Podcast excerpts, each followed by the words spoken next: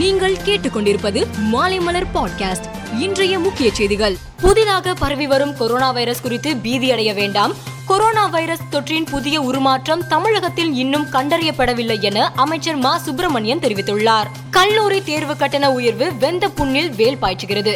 முதலமைச்சர் மாணவ மாணவியரின் ஏழ்மை நிலையை கருத்தில் கொண்டும் கொரோனா தொற்று நோயினால் ஏற்பட்ட பாதிப்பினை கருத்தில் கொண்டும் பாரதிதாசன் பல்கலைக்கழகத்தால் உயர்த்தப்பட்ட தேர்வு கட்டணம் உள்பட அனைத்து கட்டண உயர்வையும் உடனடியாக ரத்து செய்யவும், இனி வருங்காலங்களில் பிற பல்கலைக்கழகங்களின் கட்டண உயர்வு அறிவிப்பு வெளியிடாமல் இருக்கவும் நடவடிக்கை எடுக்க வேண்டும் என்று ஓ பன்னீர்செல்வம் வலியுறுத்தியுள்ளார். மும்பை தாக்குதல் சதிகாரன் ஹபீஸ் சாயிதின் மகனை பயங்கரவாதி என மத்திய அரசு பிரகடனம் செய்துள்ளது.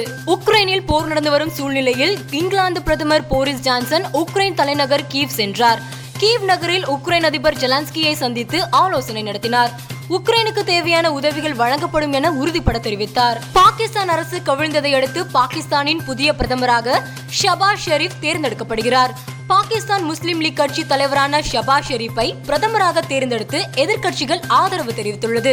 இதனால் அவர் புதிய பிரதமராக தேர்வு செய்யப்படுவது உறுதியாகி இருக்கிறது. ராயல் சேலஞ்சர்ஸ் பெங்களூர் அணியுடனான தோல்வி குறித்து ரோஹித் சர்மா தெரிவித்த போது, எங்களிடம் இருக்கும் வெளிநாட்டு வீரர்களின் சிறந்த 2 பேரை தேர்ந்தெடுத்தோம். நான் முடிந்தவரை பேட் செய்ய விரும்பினேன், ஆனால் தவறான நேரத்தில் வெளியேறிவிட்டேன் என ரோஹித் சர்மா கூறினார். மும்பை வான்கடே மைதானத்தில் இரவு 7:30 மணிக்கு நடைபெறும் 2வது ஆட்டத்தில் சஞ்சு சைமசன் தலைமையிலான ராஜஸ்தான் ராயல்ஸ், லோகேஷ் ராகுல் தலைமையிலான லக்னோ சூப்பர் ஜயன்ட்ஸ் அணிகள் மோதுகின்றன. லக்னோ அணி தொடக்க ஆட்டத்தில் குஜராத்திடம் தோற்றது. அதைத் தொடர்ந்து சென்னை, ஹைதராபாத், டெல்லி ஆகிய அணிகளை வீழ்த்தியது. ராஜஸ்தானை வீழ்த்தி 4வது வெற்றியை பெறும் ஆர்வத்தில் லக்னோ உள்ளது.